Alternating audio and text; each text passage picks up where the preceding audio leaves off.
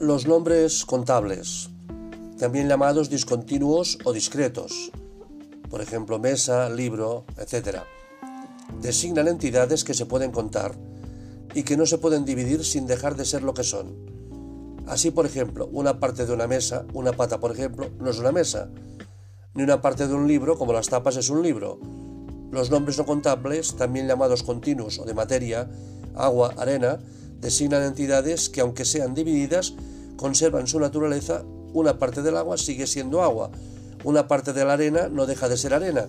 Estas entidades se pueden medir pero no numerar.